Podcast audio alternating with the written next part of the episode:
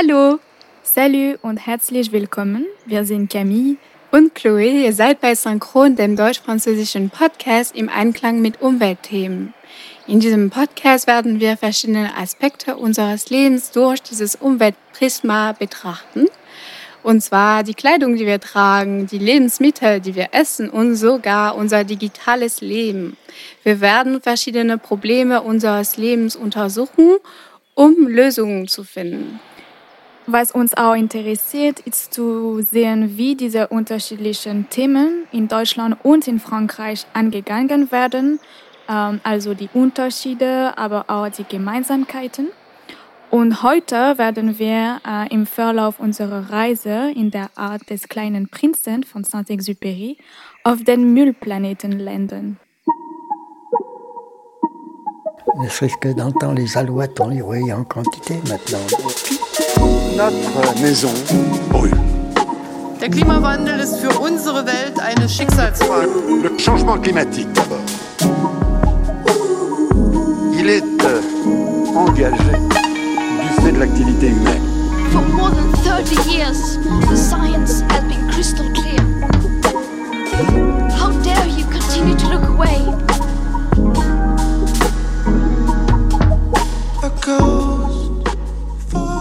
Es hört sich ja nicht sehr sexy an, aber bleibt bei uns, Leute. Ihr habt wahrscheinlich schon vom siebten Kontinent gehört. Es handelt leider nicht um ein auf wundersame Weise entdecktes neues Land, nein, gar nicht, sondern um Plastikmüll, der sich auf den Ozeanen ansammelt. Also wenn man sich für die Umwelt interessiert, äh, muss man sich anschauen, was in unseren Mülltonnen los ist.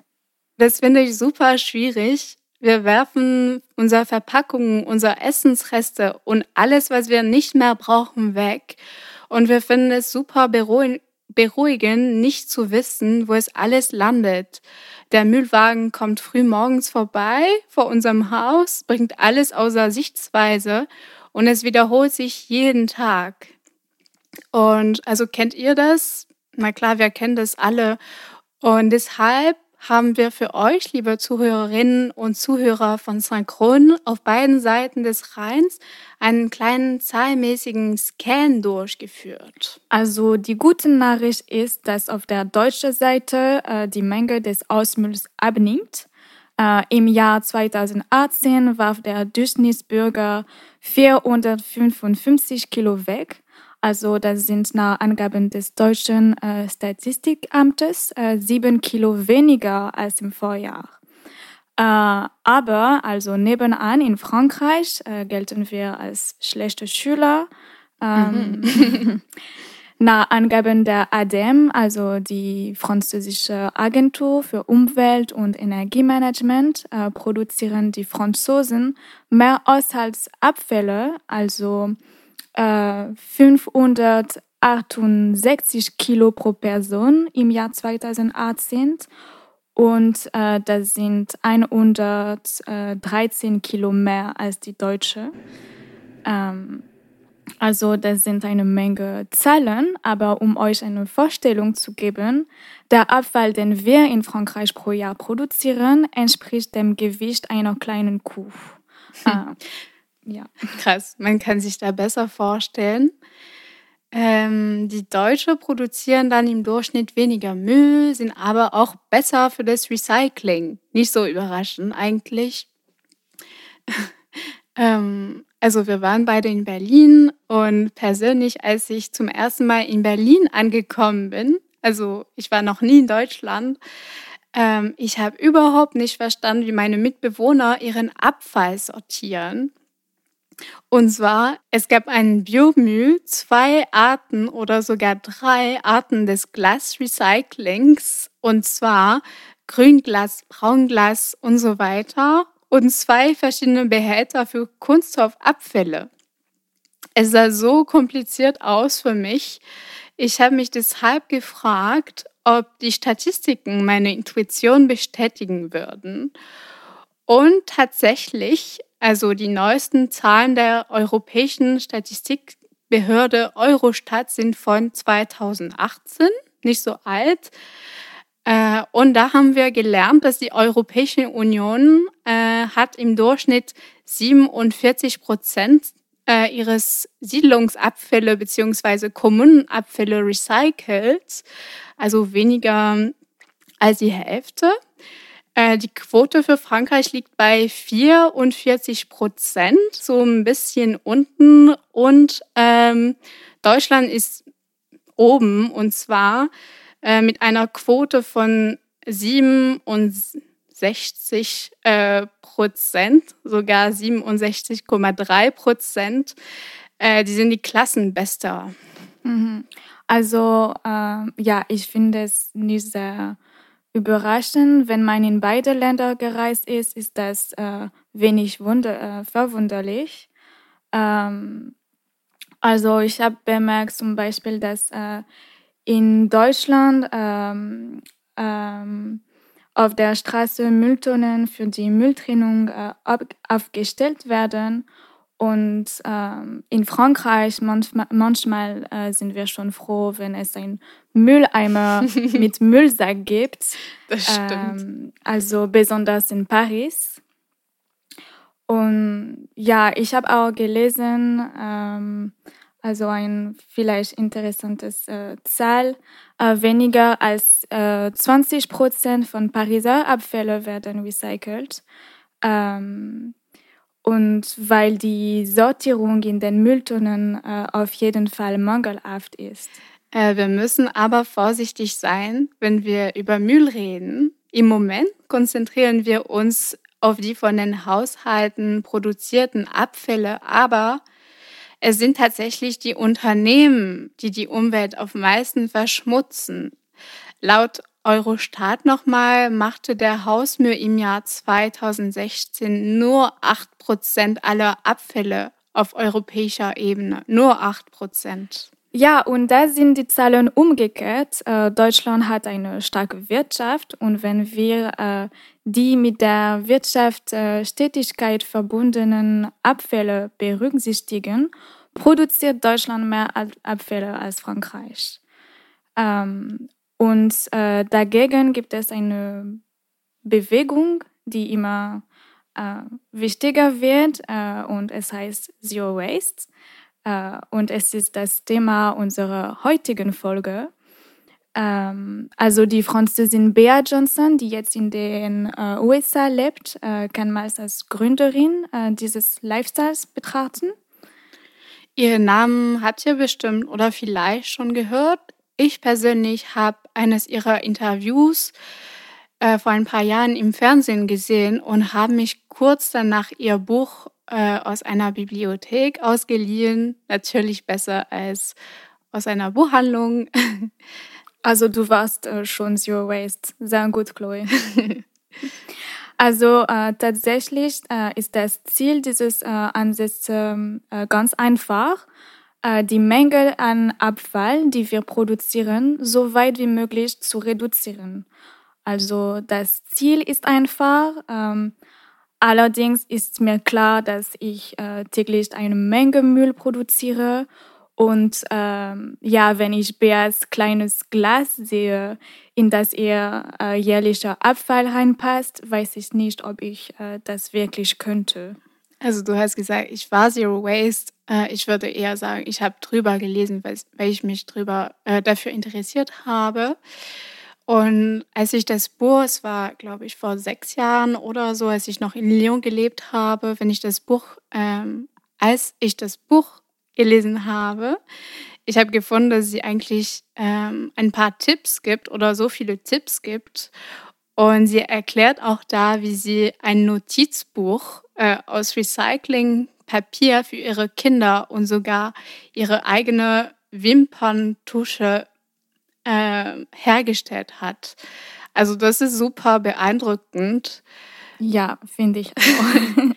also um dies zu erreichen, das Ziel Zero, Zero Waste zu werden, schlägt äh, die Bea Johnson die 5R-Regel vor.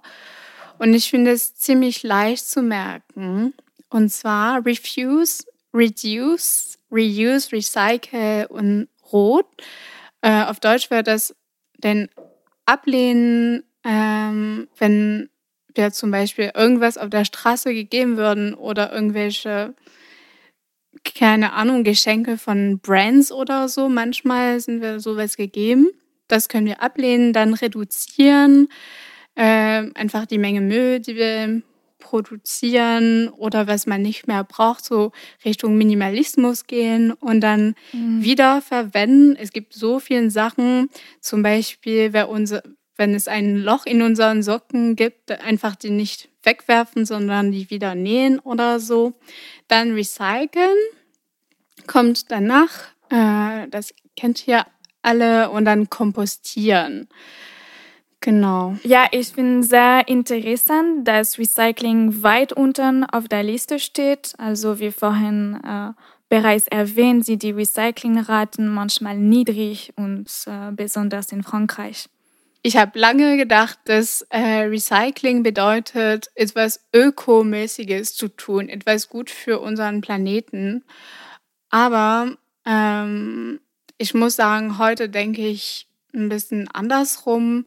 Also als ich ganz klein war, haben wir immer mit meinen Eltern, das habe ich schon auf Instagram erzählt, äh, alles recycelt und so. Ich dachte mir, oh super, wir sind super äh, gut für die Umwelt. Umweltfreundlich, ja. Wie bitte? Umweltfreundlich. Genau, wir sind super umweltfreundlich und so.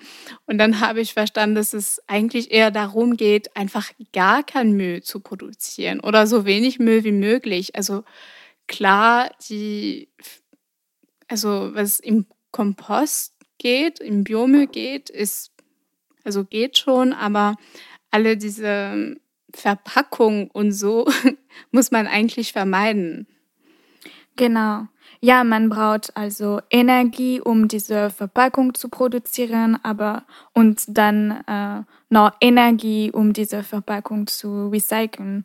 Und es gibt auch äh, viele andere Probleme mit äh, Recyceln, aber das ist vielleicht nicht äh, das Thema heute. Aber auf jeden Fall ist es besser, nicht zu konsumieren äh, was man nicht braucht. Äh, also als du schon ähm, gesagt ha hast, äh, Richtung Minimalismus vielleicht. Und äh, dann eine wiederverwendbare Alternative zu priorisieren, äh, ist auch gut.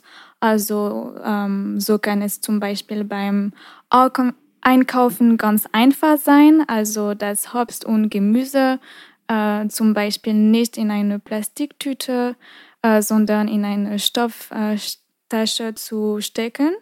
Äh, das habe ich schon ähm, gemacht.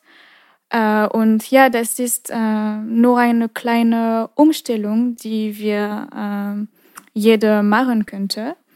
Äh, dann gibt es noch andere Lebensmittel, die man verpackungsfrei kaufen kann. Ähm, also nach Angaben des Nielsen-Instituts äh, haben 2019 bereits 40 Prozent der französischen Haushalte unverpackte Produkte angekauft. Äh, das finde ich super gut. Und eine überraschende Zahl, äh, viele Deutsche sind zwar an dem verpackungsfreien Konzept interessiert, allerdings haben bisher sehr wenige äh, den Sprung gewagt und zwar nur 8 Prozent. Aber ob Deutschland oder Frankreich äh, sehen wir immer mehr Unverpacktläden, also zumindest in den großen Städten wie Paris oder Berlin. Ähm, ich habe zum Beispiel einen äh, Debay Day in meiner Straße in Paris, also das ist eine Art äh, Zero-Waste-Ladenkette aber ich finde sie oft äh, ziemlich leer, muss ich sagen. Ähm, ja, wir wollten deshalb wissen, ob das Konzept äh, wirklich funktioniert. Und für diese Folge haben wir äh, nachgeschaut, wie es in Deutschland aussieht. Ja, genau. Ich habe mein Mikrofon mit nach Leipzig genommen und Veronika und Christine vom Locker und Lose Unverpacktladen haben ihre Türen für uns synchron geöffnet. Also ich finde alles, äh, was ich sonst auch kaufen kann. Also das ist eigentlich äh, vom Müsli und von den Nüssen, das kann man alles irgendwie in Gläser oder Dosen tun. Und zu Hause dann verspeisen. Also es ist wirklich lecker hier. Bei Locker und Lose, einem Zero-Waste-Laden im Herzen von Leipzig, haben die Kunden diese neue Art des Konsums übernommen. Es erfordert aber ein wenig Organisation. Äh, was ich besonders liebe, ähm, gibt's, also es gibt eigentlich nichts Besonderes, weil ich vor allen Dingen so Grundnahrungsmittel einkaufe. Genau. Aber das ist halt wiederum auch toll, sich, weiß ich nicht, Mehl selber zu mahlen, hier auch an der Mühle oder so. Es ist schon toll. Also es schmeckt schon besser dadurch auch. Genau. Und ist es ähm, nicht zu viel Organisation, die Dosen mitzunehmen oder macht es eher Spaß so? Also ich habe gemerkt, es, es dauert viel länger, das Einkaufen an sich. Also ich gehe mittlerweile noch einmal pro Woche einkaufen. Ähm, genau. Und das, also es dauert länger, aber es ist so ein kleines Ritual geworden dann auch. Und das ist dann auch wieder ganz cool, dass man sagt, okay, jetzt ist Einkaufstag, los geht's. Und 6 Euro durch den Zug. Ich habe mich persönlich oft gefragt, ob Verpackläden wie Locker und Lose eigentlich wirtschaftlich interessant sind. Veronika, Mitinhaberin vom Laden mit Christine seit Juni 2019, erzählt uns mehr dazu. Ähm, ich glaube, für uns läuft es gut oder einen Unverpacktladen äh, zur heutigen Zeit zu eröffnen, ist schon keine schlechte Sache. Ähm, aber man wird dadurch nicht reich. Also es ist ein Lebensmittelgeschäft und man, ich glaube, wir sind froh. Wir haben mittlerweile schon zwei Mitarbeiter. Wir können die bezahlen. Und auf dem Niveau wird es aber auch bleiben. Also ich werde bei weitem nie wieder so viel verdienen, wie ich vorher verdient habe. Und das ist auch okay. Das ist halt einfach eine ideelle Sache. Man muss Lust drauf haben. Man darf aber nicht mit der Vorstellung oder mit der Erwartung reingehen, dass man da irgendwie unglaublichen Profit schlagen würde. Wenn das so wäre, wäre das Konzept ein bisschen fragwürdig, glaube ich. Genau. Also eher ein ideales Konzept. Apropos Utopie, ich wollte unbedingt wissen, wovon Christine und Veronika für die Zukunft träumen. Also im Idealfall würde es in Deutschland, also in jedem kleinen Ort sollte es so einen Laden geben. Jeder sollte irgendwie die Möglichkeit es haben, einzukaufen und verpackt.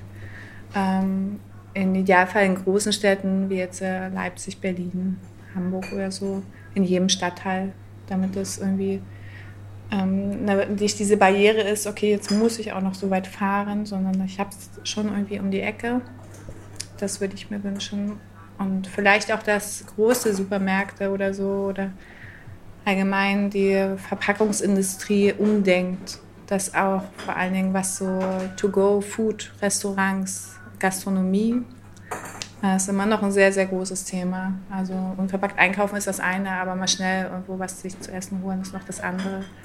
Da gibt es noch viel ähm, Bedarf, irgendwie gute Alternativen zu, anzunehmen. Ich glaube, es gibt schon viele tolle Verpackungsalternativen mittlerweile ähm, oder Mehrwegsysteme und könnte sich halt nur wünschen, dass es einfach noch mehr etabliert wird und nicht die Wirtschaft sich darauf beruht zu sagen, ach, wir produzieren einfach ganz schnell Wegwerfsachen. Ich wünsche mir viel mehr Pfandbehälter, im, auch in den Supermärkten. Ich finde, es sollte viel mehr Produkte in Pfandbehältern abgefüllt werden, dass man das einfach wieder mehrmals benutzen kann und nicht alles im Müll landet. Wenn ich mir auch den Glasmüll immer anschaue, gut, das ist sicher nicht nur ein kleiner Teil von dem ganzen Müll, aber ich denke, Pfandbehälter sind in jeglicher Ausführung und Form irgendwie eine Erneuerung und besser für, den, besser für alle. In Frankreich zumindest immer mehr Supermärkte bieten unverpackte Lebensmittel. 100% Zero Waste Konsummuster zu erreichen, gibt es aber noch viel zu tun. Chloe, du hast diese Reportage gemacht, um zu gucken, ob ein Geschäft wie dieses lukrativ ist. Ähm, was hältst du jetzt davon? Wir hatten nicht wirklich eine konkrete Zahl, um die Rentabilität zu messen, aber das war auch nicht das Ziel. Was wir sehen, ist der utopische Aspekt des Projekts. Wir eröffnen einen Zero-Waste-Laden, weil wir einfach an ein neues Gesellschaftsmodell glauben. Bei Locker mhm. und Lose jedenfalls scheint es ganz gut zu funktionieren. Sie haben schon zwei Mitarbeiter. Ihr Ziel war es aber nicht, Geld zu, ver zu verdienen. und äh, was ist dir besonders aufgefallen, Camille? Ähm, also die junge Kundin, die erklärt, dass sie einen Tag fürs Ankaufen einplant, äh, dass es äh, sich wirklich ums Organisieren handelt und ja, ich glaube, ich bin noch nicht so weit gekommen, äh, mich so zu organisieren. Also ich gehe manchmal jeden Tag im Supermarkt einkaufen, ähm, aber ich könnte das äh, vielleicht ändern. Stimmt. Also bei mir, äh, nachdem ich den Bea Johnson Lifestyle entdeckt habe, und zwar vor sechs Jahren jetzt. Ähm, ich hatte eine ganze Phase in Lyon, da habe ich gelebt für mein Studium. Äh, ich hatte eine ganze Phase, wo ich meinen Einkauf fast komplett Zero Waste gemacht habe. Äh, ich hatte einen wöchentlichen Korb mit Gemüse vom Bauern und ich habe meistens verpackungsfrei angekauft, äh, genau mit Stofftüte und so. Sehr gut. Und äh, war es viele äh, Organisation für dich? Äh, wie hast du das äh, geschafft? Also ich war, muss ich sagen, ziemlich gut organisiert und das hat auch so viel Spaß gemacht. Also es war nicht so schwer. Ähm, aber ich hatte das Glück, einen kleinen Laden neben, neben meiner Wohnung mit ziemlich günstigen Preisen zu haben. Äh, das mhm. heißt Les Trois Petits Pois in Lyon, für die, die schon in Lyon waren. Ich kenne den Tipua. ja. Und äh, genau. Aber ja, das war auch einfacher, weil die meisten Bioläden in Frankreich eine unverpackte Option anbieten. Ähm, ich habe auch damals angefangen, eine Menstruationstasse und wiederverwendbare Wattepads zum Abschminken zu benutzen. Aber im Moment ist es das komplette Gegenteil. Ich, genau. Also ich bin oder war vor kurzem in Halle an der Saale, wo es nur einen Zero Waste Laden gibt. Also ich fand viele Optionen, um unverpackt zu kaufen, gab es nicht so. Und genau, ich habe so viel äh, bei normalen Supermärkten, Supermärkten eingekauft und genau diese Wattepads ähm, habe ich auch äh, irgendwie verloren. Äh, meine Menstruationstasse benutze ich nicht mehr.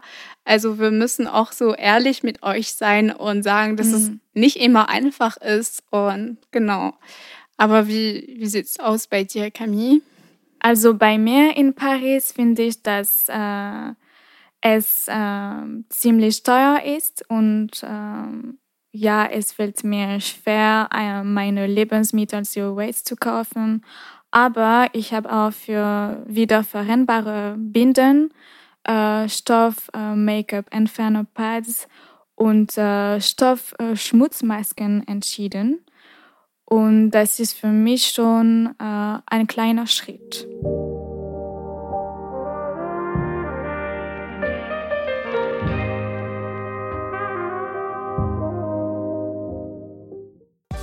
Wir haben einen Monat lang versucht, äh, so wenig Abfall wie möglich zu erzeugen.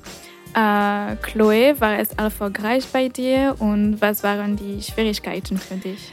Ich würde sagen, dass diesen Zero Waste Monat eindeutig ein Fail für mich war. Ich habe es nicht geschafft, meine schlechten sozusagen Gewohnheiten radikal zu verändern.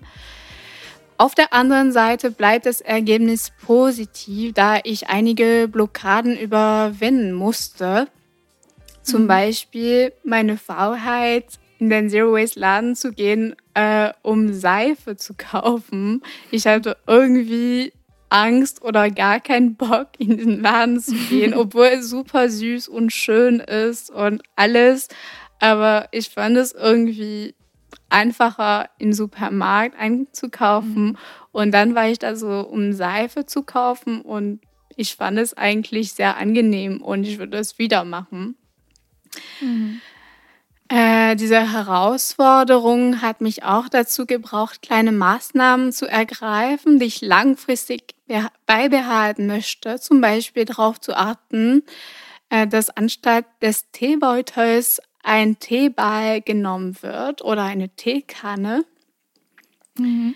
Äh, oder immer Stofftüte dabei zu haben, wenn ich unterwegs bin. Also ich habe da, davor so komplett, also nicht so aufgepasst, Stofftüte dabei zu haben, aber es kann immer nützlich sein, wenn man unterwegs ist, eine Stofftüte oder mehrere dabei zu haben. Ja. Der nächste Schritt für mich wird eindeutig der Kauf einer Menstruationshöschen sein. Und du, mhm. Camille, wie sieht's aus? Also für mich äh, ähm, ist es auch kein Erfolg, muss ich sagen. Ähm, ich habe die Organisation wirklich unterschätzt. Äh, es hat viel länger gedauert, in den Zero-Waste-Laden zu gehen und dann noch in den Supermarkt anzukaufen. Also ich ver verstand total deine Vollheit, Chloe. Ähm, ja, das ist mehr kompliziert, in zwei verschiedene Läden äh, einzukaufen. Und eine andere große Schwierigkeit für mich war, dass ich äh, Vegetarier bin und Sojacreme oder Tofu äh, konnte ich leider nicht unverpackt einkaufen. Also man muss nicht Sojacreme oder Tofu essen, äh, aber ich esse zum Beispiel Tofu sehr gerne und äh, ich habe nicht unverpackte Tofu gefunden. Äh, aber Gemüse, Pasta, Cookies und so weiter habe ich äh, geschafft. Und ja, ich bin trotzdem stolz auf mich. Ich konnte verschiedene Dinge, Dinge einrichten. Äh, also zum Beispiel die Produkte. In meinem Bad äh, sind jetzt fast alle Zero Waste. Ähm, also ich habe feste Seifen, Bamboo-Zahnbürste und so weiter. Ähm, ja, ich bin sehr stolz davon. Ja, das sind kleine Sachen, die aber zählen. Und Leute, für nächsten Monat haben wir natürlich eine neue Herausforderung für euch und zwar dim, dim, dim, etwas zu pflanzen. Also es kann Basilikum sein, es kann Minze sein, was ihr wollt. Ähm, genau, aber bitte tag uns auf Instagram, wenn du das machst. Wir werden das natürlich machen. Ihr könnt uns folgen. Asynchron.podcast. Genau. Also danke, dass ihr uns zugehört habt. Äh, wenn euch diese zweite Folge gefallen hat, könnt ihr uns gerne abonnieren. Ihr könnt auch unsere Audioreise mit 5 Sternen und einen Kommentar auf Apple Podcasts unterstützen. Für alle unsere Quellen äh, könnt ihr unsere Website besuchen. Den Link schreiben wir einfach in der Beschreibung. Das ist synchronpodcast.com. Bis nächsten Monat und vergesst nicht, äh, der Podcast ist auch auf Französisch verfügbar. À bientôt. Bis ganz bald.